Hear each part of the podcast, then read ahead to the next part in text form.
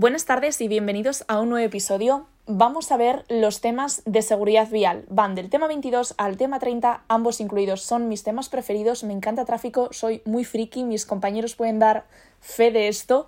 Así que bueno, vamos a empezar por el ámbito de aplicación, que puede ser una típica pregunta y simplemente tenemos que saber que vamos a poder actuar en vías públicas y en privadas de uso público, como puede ser, por ejemplo, el parking de un centro comercial, pero nunca vamos a poder actuar en mi finca que la tengo vallada y no tengo carné y estoy con el coche de mi padre, pues allá cada cual. O en el garaje de mi comunidad de vecinos, ahí tampoco tengo margen de maniobra, es privado. Ahora, ese camino de tierra que no está asfaltado, que a ti te parece no sé qué, pero que hace que te incorpores a una carretera general, pues sí, que podemos actuar en ese caso, ¿vale? Y hay que respetar las normas de circulación.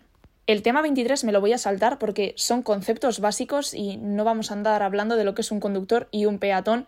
Creo que queda bastante claro. Solo voy a decir que el ciclomotor no es un vehículo a motor.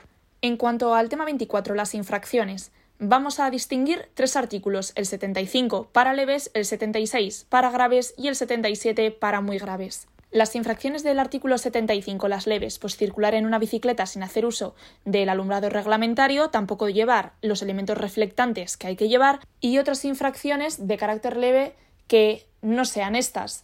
Pero a nosotros eso nos da igual porque no tenemos el reglamento general de circulación, el cual vais a tener cuando trabajéis, y son básicamente las infracciones de 80-40 euros o 150, depende el municipio o si te denuncia la archancha, ¿vale? Luego están las infracciones graves del artículo 76, para empezar, la velocidad. No sé si tenéis anexo 4, que es donde aparece el cuadro de las velocidades. El anexo 4 es básicamente un cuadro en el que aparecen las velocidades máximas establecidas para las vías, la cuantía económica y los puntos a detraer. Pero es que este cuadro no lo tenéis, así que no os preocupéis, solo tenéis que saber que no respetar los límites de la velocidad puede suponer una infracción grave. Algunas de las más destacadas pues, puede ser la conducción negligente, no hacer uso del alumbrado reglamentario, no respetar las preferencias de paso cuando nos incorporamos a una glorieta, por ejemplo, bueno, y muchas otras que no tienen ningún tipo de misterio, así que vamos a pasar al artículo 77, infracciones muy graves. Aquí lo mismo puede ser la velocidad, no identificar verazmente al infractor y otras que, como os he dicho, no tienen mayor misterio. El tema 25 nos habla de las sanciones, ¿vale? La cuantía económica que vamos a pagar por las multas, las leves hasta 100 euros, las graves 200 euros y las muy graves 500 euros. No obstante, hay otras que se consideran de especial importancia y tienen otras cuantías de hasta 20.000 y 30.000 euros que ahora lo vamos a ver como sabéis, al volante ni alcohol ni drogas y siempre vamos a tener que someternos a las pruebas si estamos en una situación que lo requiera, como por ejemplo un control o que estemos implicados en un accidente. Si no lo hacemos, que son los artículos 77 Charlie y 77 Delta, nos sancionarán con una multa de 1.000 euros. En cuanto al artículo 77 Japón, eh, tiene su miga, ¿vale? Porque incumplir la obligación de identificar verazmente al conductor responsable de dicha infracción conlleva que si la infracción originaria era leve, le van a meter el doble y si era grave o muy grave, el triple. En cuanto al artículo 77 hotel, que nos habla de conducir vehículos que tengan instalados inhibidores de radar o cinemómetros o cualquier otro mecanismo que interfiera en el buen funcionamiento de los sistemas que controlan el tráfico, se le va a meter una multa de 6.000 euros. Y luego tenemos las infracciones del artículo 77 Nancy, Ñandú, Oscar, Papa, Quebec y Romeo que se van a sancionar con una multa de entre 3.000 y 20.000 euros. Mirarlas bien porque son muy fáciles, hablan de hacer obras sin autorización, de no instalar la señalización correcta en el caso de hacer obras, de instalar inhibidores de radar, incumplir las normas sobre el régimen de autorización y funcionamiento de los centros de enseñanza y formación, es decir, de las autoescuelas. Bueno, no son difíciles, pero mirároslo, entre 3.000 y 20.000 euros. En el 77 Quebec nos van a poder suspender hasta un año, ¿vale? Esto es para las autoescuelas. Si realizamos algún tipo de actividad durante la suspensión, nos van a poner una nueva suspensión de seis meses, con el primer quebrantamiento, y de un año si volvemos a quebrantarlo una, dos o más veces. Vale, llegamos al tema 26, la responsabilidad.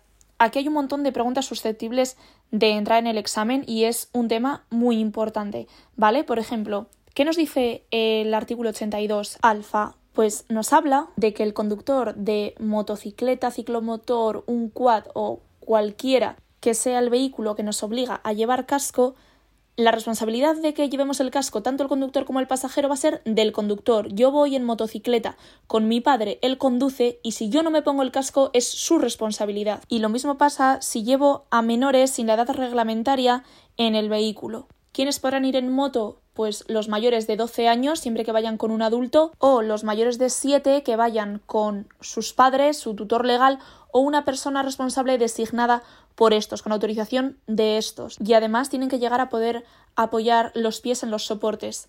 El conductor del vehículo también va a ser responsable de no llevar los sistemas de retención infantil. ¿Dónde hay una excepción? En los taxis. El conductor de un taxi no es responsable de no llevar un sistema de retención infantil. ¿Qué pasa cuando un menor de 18 años comete una infracción?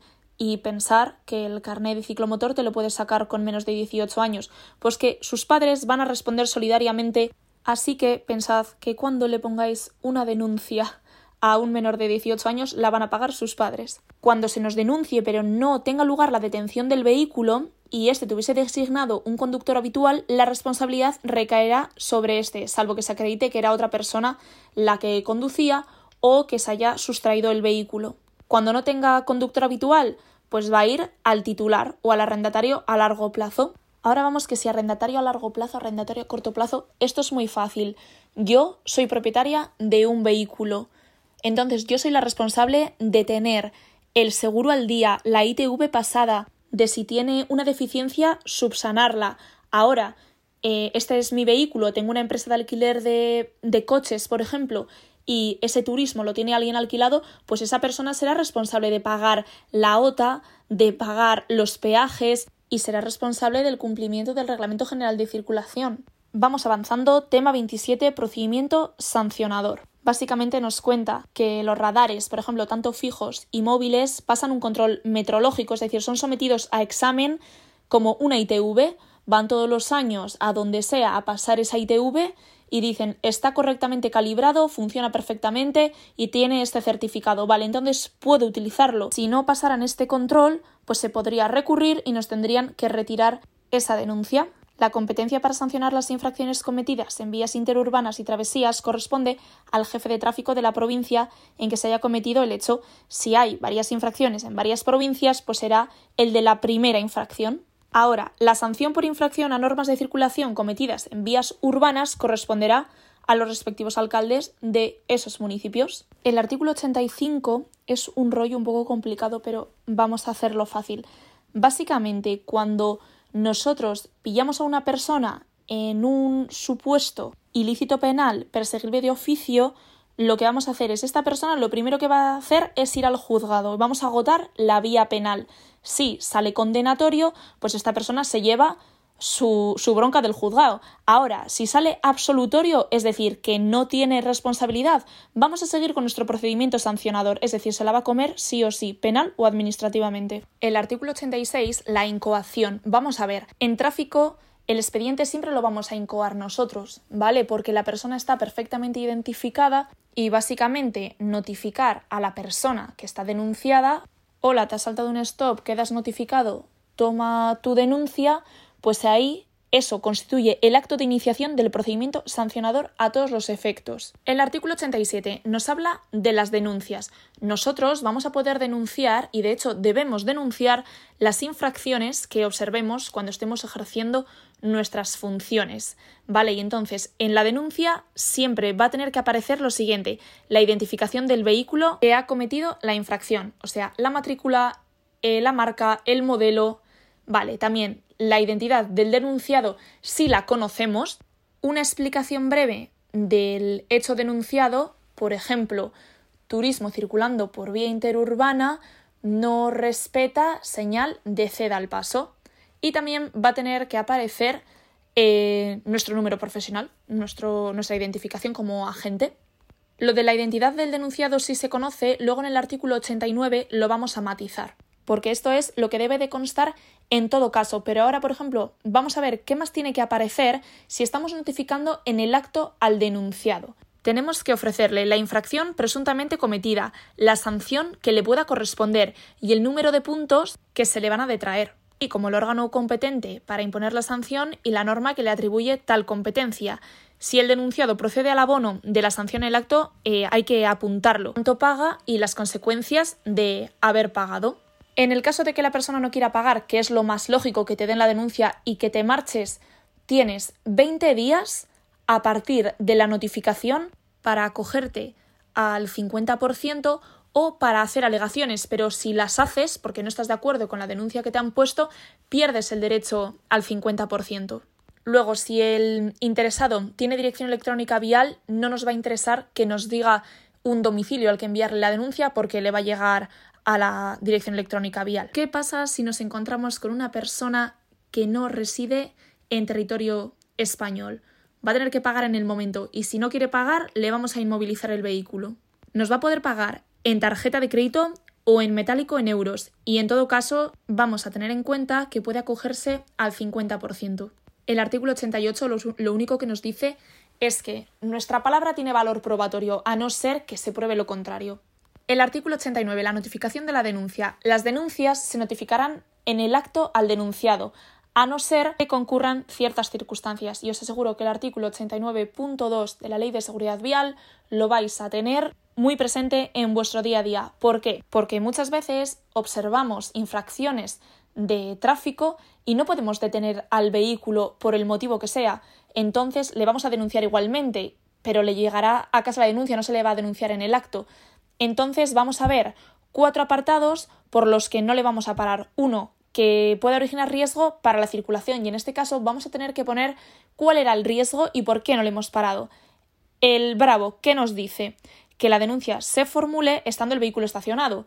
Yo estaciono con la mitad del coche encima de la acera y me he ido a hacer las compras, pues no voy a estar en el coche, me van a dejar la receta en el, en el limpia y ahí me lo voy a encontrar. Charlie nos dice que hemos tenido conocimiento de la infracción pues por medios de captación como por ejemplo puede ser un radar y el delta que la gente denunciante se encuentre realizando labores de vigilancia, control o regulación del tráfico. Es muy típico que estás regulando un cruce y ves a alguien que pasa con el móvil eh, hablando por el móvil, pero no puedes pararle, tú tienes que estar en tu cruce regulando, pero le vas a denunciar igualmente y tu motivo de la no notificación en el acto va a ser el artículo 89.2 delta. Si el denunciado no tiene dirección electrónica vial, se le notificará en el domicilio que él quiera no en el que pone en su DNI. Así que esto siempre lo vamos a preguntar. ¿Es correcta la dirección de su DNI? ¿Quiere que le llegue ahí? Lo que sea. Cuando nos llega la multa a casa y yo soy la denunciada, no tengo por qué estar yo. Me lo puede recoger la persona con la que vivo, por ejemplo. Si no es posible la notificación porque no hay nadie en el domicilio, esto se hace constar y se vuelve a intentar a los tres días. Si no fuera posible, se da por cumplido el trámite, procediéndose a la publicación en el Boletín Oficial del Estado. Se publica en el BOI. Si no lo ves, suerte, no lo pagas y te lo acaban cobrando en la declaración de la renta del año que viene. Si sí que estamos en el domicilio pero rechazamos la notificación, también se hace constar en el procedimiento sancionador. Entonces, si no se nos ha notificado en el acto, no tenemos dirección electrónica vial y en el domicilio no ha sido posible la notificación, se van a publicar en el BOE y transcurrido el periodo de 20 días naturales desde la notificación, se entenderá que ésta ha sido practicada dándose por cumplido dicho trámite. Es decir, lo publican en el BOE, pasan 20 días y ellos creen que tú te has enterado, se supone que tú te das por enterado. Las notificaciones también podrán practicarse en el TESTRA, que es el tablón edictal de sanciones de tráfico, y será gestionado por el organismo autónomo de la Jefatura Central de Tráfico. Vamos a pasar al artículo 93. Es bastante interesante este. Las clases de procedimientos sancionadores. Notificada la denuncia, la persona tiene 20 días naturales para proceder al pago voluntario de la misma. Si no quiere pagarlo y quiere hacer alegaciones, también puede hacerlo, pero no puede acogerse al 50% de la cuantía. Si no se ha producido la detención del vehículo, evidentemente no vamos a saber quién ha sido, así que la denuncia le va a llegar al titular, al arrendatario a largo plazo o al conductor habitual. A mí me llega la denuncia y digo, ostras, si no fui yo, si ese día cogió el coche mi madre, tengo 20 días para identificar a la persona responsable de dicha infracción. Antes hemos hablado de los artículos 77, Hotel, Japón, Nancy, Ñandú, Oscar, Papa, Quebec y Romeo, y en estas no hay procedimiento sancionador abreviado, ¿vale? No será de aplicación, será por el ordinario. Vamos a ver el procedimiento sancionador abreviado. A ver, una vez realizado el pago voluntario de la multa, ya sea en el acto, como hemos dicho, con tarjeta de crédito, o con euros, o dentro del plazo de 20 días naturales contados desde el día siguiente a la notificación, concluye el procedimiento sancionador con las siguientes consecuencias. Podemos pagar la multa al 50%, renunciamos a hacer alegaciones y si las hacemos no se tienen en cuenta, la terminación del procedimiento sin necesidad de dictar resolución expresa el día que se realice el pago, se agota la vía administrativa, es decir, pagamos, pero podemos recurrir, pero tenemos que hacerlo eh, ante el orden jurisdiccional contencioso administrativo. El plazo para interponer el recurso en este órgano se iniciará al día siguiente a aquel que tenga lugar el pago. Pago hoy, puedo hacerlo a partir de mañana. La firmeza de la sanción en la vía administrativa desde el momento del pago y tampoco quedará como antecedente en el registro de conductores e infractores siempre que no sea una infracción grave o muy grave que lleve aparejada pérdida de puntos. Procedimiento sancionador ordinario. Artículo 95. Notificada la denuncia, el interesado dispondrá de un plazo, a que no sabéis de cuánto, de 20 días naturales, si os tiene que grabar esto a fuego, para formular las alegaciones que tenga por conveniente o proponer o aportar las pruebas que estime oportunas, ¿vale? Si las alegaciones formuladas aportan datos nuevos o distintos de los constatados por el agente denunciante y siempre que se estime necesario por el instructor, se dará traslado a aquellas a la gente para que informe en el plazo de 15 días naturales. Concluida la instrucción del procedimiento sancionador, el órgano instructor elevará la propuesta de resolución al órgano competente para sancionar para que dicte la resolución que proceda. Únicamente se dará traslado de la propuesta al interesado para que pueda formular nuevas alegaciones en el plazo de 15 días naturales, si es que éstas se han tenido en cuenta en la resolución. Cuando se trata de infracciones leves o graves que no supongan la detracción de puntos o infracciones muy graves y graves cuya notificación se efectuase en el acto de la denuncia, si el denunciado no formula alegaciones ni abona el importe de la multa en el plazo de 20 días naturales siguientes a la notificación, ésta surtirá efecto de acto resolutorio del procedimiento sancionador. En este supuesto, la sanción podrá ejecutarse transcurridos 30 días naturales desde la notificación de la denuncia. Y por último, que conlleva la terminación del procedimiento, pone fin a la vía administrativa y la sanción se podrá ejecutar desde el día siguiente al transcurso de los 30 días antes indicados. Contra las resoluciones sancionadoras podrá imponerse recurso de reposición, examen, ¿vale? Recurso de reposición, con carácter potestativo, en el plazo de un mes contado desde el día siguiente al de su notificación el recurso se interpondrá ante el órgano que dictó la resolución sancionadora, que será el competente para resolverlo. La interposición del recurso de reposición no suspenderá la ejecución del acto impugnado ni, ni, la de la sanción. En el caso de que el recurrente solicite la suspensión de la ejecución, ésta se entenderá denegada, transcurrido el plazo de un mes desde la solicitud sin que se haya resuelto. No se tendrán en cuenta en la resolución del recurso hechos, documentos y alegaciones del recurrente que pudieran haber sido aportados en el procedimiento originario, es decir, no vamos a presentar dos veces la misma cosa porque no nos lo van a tener en cuenta. El recurso de reposición regulado en este artículo se entenderá desestimado si no recae resolución expresa en el plazo de un mes, quedando expedita la vía contencioso administrativa. Y así acabamos este pedazo de chapa de tema 27. Vamos a por el tema 28, normas de comportamiento en la circulación. Evidentemente todos los usuarios de la vía, que esto incluye los conductores, los peatones, los ciclistas, también es conductor la persona que lleva un rebaño de ovejas, por ejemplo, estamos obligados a actuar con diligencia y a circular de una forma que no entorpezca la vida al resto. Es el conductor el responsable de verificar que las placas de matrícula no tienen obstáculos que impidan ser correctamente identificadas y no el titular. ¿Vale? Esto que os quede claro, es el conductor el responsable vamos a ver las obligaciones del titular. Antes lo hemos comentado, pero bueno, tiene la obligación de identificar al infractor de un hecho, ¿vale? Y facilitar sus datos. También debe impedir que el vehículo sea conducido por alguien que nunca ha obtenido el permiso o licencia de conducción correspondiente. El titular del vehículo puede comunicar a la Jefatura Central de Tráfico la identidad del conductor habitual de este vehículo. Luego, por último, pues el arrendatario a largo plazo debe comunicar al registro de vehículos la identidad del arrendatario, o sea, de la persona que alquila ese vehículo. Luego, todo el artículo 12, que es un parrafazo increíble, es simplemente para decir que cuando se hacen obras hay que comunicarlo. O sea, no se pueden poner contenedores, mobiliario urbano, elementos, arrojar objetos a la vía que puedan entorpecer la circulación, generar un accidente, provocar un incendio. O sea, son cosas como lógicas. Se prohíbe cargar vehículos de una forma distinta a la que reglamentariamente está establecida y esto quiere decir que ningún vehículo remolca otro vehículo. O sea, eso mm, impensable. El artículo 13 nos habla de las normas generales de conducción, pero bueno, que muchos de estos apartados aparecen luego en la detracción de puntos.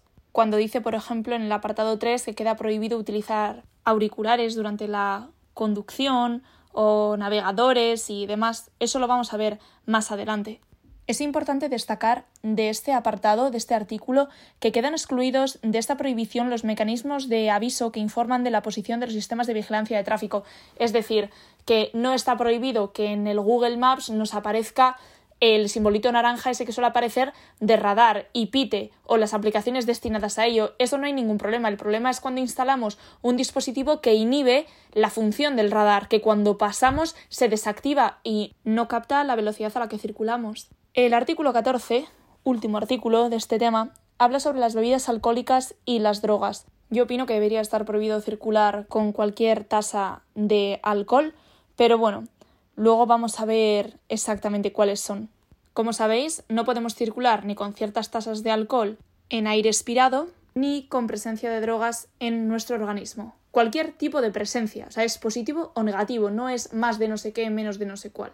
Para las pruebas de detección de alcohol, las alcoholemias consisten en la verificación del aire expirado mediante dispositivos autorizados. Tenemos un etilómetro orientativo y un etilómetro evidencial, que bueno, eso ya lo aprenderemos más adelante. Y para la presencia de drogas en el organismo tenemos una prueba salival que hacemos nosotros y se arroja un resultado positivo, luego cogemos una muestra que, bueno, con un hisopo pues sale en laboratorio si es positivo o negativo y en qué. ¿Cuándo nos pueden hacer un test de detección de alcohol o de drogas en un control? Cuando cometamos una infracción o cuando estemos implicados en un accidente. A efectos de contraste y a petición del interesado se podrán repetir las pruebas para la detección de alcohol o de drogas y consistirán preferentemente en análisis de sangre, salvo causas excepcionales, pues que la persona no pueda que esté debidamente justificado, ¿vale? Cuando la prueba de contraste arroje un resultado positivo, será abonado por el interesado.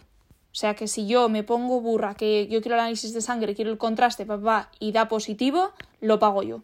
Y, por supuesto, el personal sanitario está obligado en todo caso a someter a esta gente a las pruebas y a darnos el resultado. Bueno, vamos avanzando. Tema 29, las infracciones que llevan aparejada pérdida de puntos. En primer lugar, quiero aclarar el tema de las alcoholemias. Siempre vamos a medir los valores en miligramos por litro de aire expirado. Y vamos a diferenciar dos bloques. Los conductores normales, es decir, aquellas personas que tienen más de dos años de antigüedad en su permiso de conducir y que no son conductores profesionales, no son taxistas, no son conductores de autobús. Los conductores que hemos dicho normales pueden arrojar una tasa inferior a 0,25 y seguir circulando. Si dan una tasa entre 0,25 y 0,50, va a conllevar una detracción de 4 puntos de su permiso de conducir. Si arrojan más de 0,50, se les va a detraer 6 puntos y luego ya estaría la tasa delictiva. Pero lo que nos tiene que quedar claro que en el temario por lo tanto, en el examen tampoco van a entrar delitos contra la seguridad vial, por lo que estamos hablando constantemente de infracciones administrativas. ¿Qué pasa con los noveles? Recordad que somos noveles dos años después de sacarnos el permiso de conducir y con los conductores profesionales. Si damos menos de 0,15 podemos continuar viaje.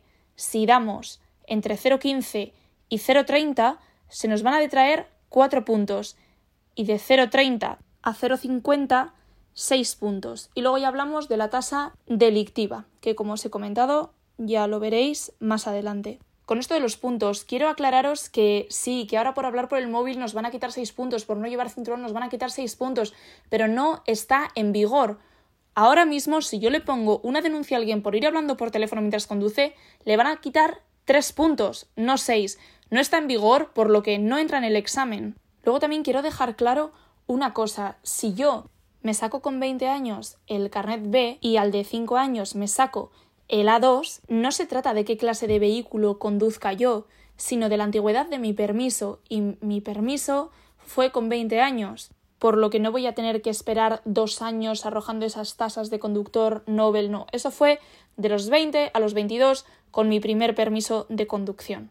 Y el carnet y los puntos son para todo. Si a mí me quitan 8 puntos por saltarme un radar y hacer no sé qué más con mi motocicleta, para el coche tengo los mismos puntos. No me van a quitar el carnet de moto y no el de coche. El, el carnet de conducir es el mismo para todo. Bueno, con toda esta información igual me he adelantado un poco al tema 30, así que vamos a ir con él al artículo 61, permisos y licencias de conducción. Evidentemente, para conducir un vehículo me tengo que sacar el carnet pertinente.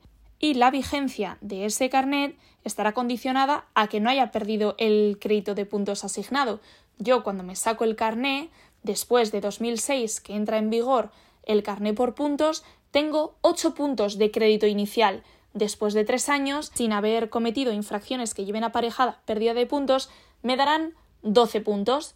Si espero otros 3 años, sin haber cometido infracciones que lleven aparejada pérdida de puntos, me darán 14. Y en las mismas circunstancias, después de 2 años, me darán los 15 puntos. O sea que me saco el carnet con 8, espero 3 años y 12, espero 3 años y 14, espero 2 años y 15. 8, 12, 14 y 15. Espero que os haya quedado claro, si no, subiré un post. También le van a otorgar 8 puntos a la persona que haya obtenido nuevamente el permiso o la licencia de conducción tras perder el total de los puntos. Es decir, a una persona le han quitado todos los puntos y cuando los recupera, recupera 8 y, como os he comentado, el crédito de puntos es único para todos los vehículos que estemos autorizados a conducir. Vale, en un principio no nos van a quitar más de 8 puntos en un solo día, salvo que concurran algunas de las infracciones muy graves que aparecen en el artículo 77. Eh, son el Alfa, Charlie, Delta, Eco, Francia, Golf, Hotel e India, ¿vale? Les echáis un vistazo. Aunque en un momento dado perdamos todos los puntos, Luego cuando los recuperamos seguimos teniendo la misma antigüedad, de repente no nos, no nos convertimos en conductores nobles y otra vez con el tema de las tasas de alcohol, etc. Seguimos siendo conductores normales. Por otro lado, la recuperación de puntos y ya terminamos el bloque. Vamos a imaginar que hemos perdido parte de los puntos. Nosotros ya teníamos 12 puntos y hemos perdido 3 por circular sin cinturón. Tenemos 9 puntos, pero ya llevamos dos años sin haber cometido ninguna infracción que conlleve eh, pérdida de puntos, por lo que nos devuelven nuestros 12 iniciales. Y por último vamos a hablar de los cursos de recuperación de puntos. Cuando nosotros hemos perdido parte de los puntos, pero todavía tenemos algunos, podemos hacer cursos. Nosotros vamos a decir que somos del grupo de los conductores normales, no somos profesionales. Entonces podremos hacer estos cursos cada dos años y podrán durar un máximo de 15 horas. En cambio, los conductores profesionales podrán hacerlo de forma anual y también durarán como máximo 15 horas. Y así hemos terminado este tema. Espero que no os haya parecido mucho turre, sé que es muy largo, así que bueno, estudiad mucho, tráfico es muy importante, es el 33% del examen y además es muy interesante, espero que os guste y nada, Hondo y San, ya estudiar.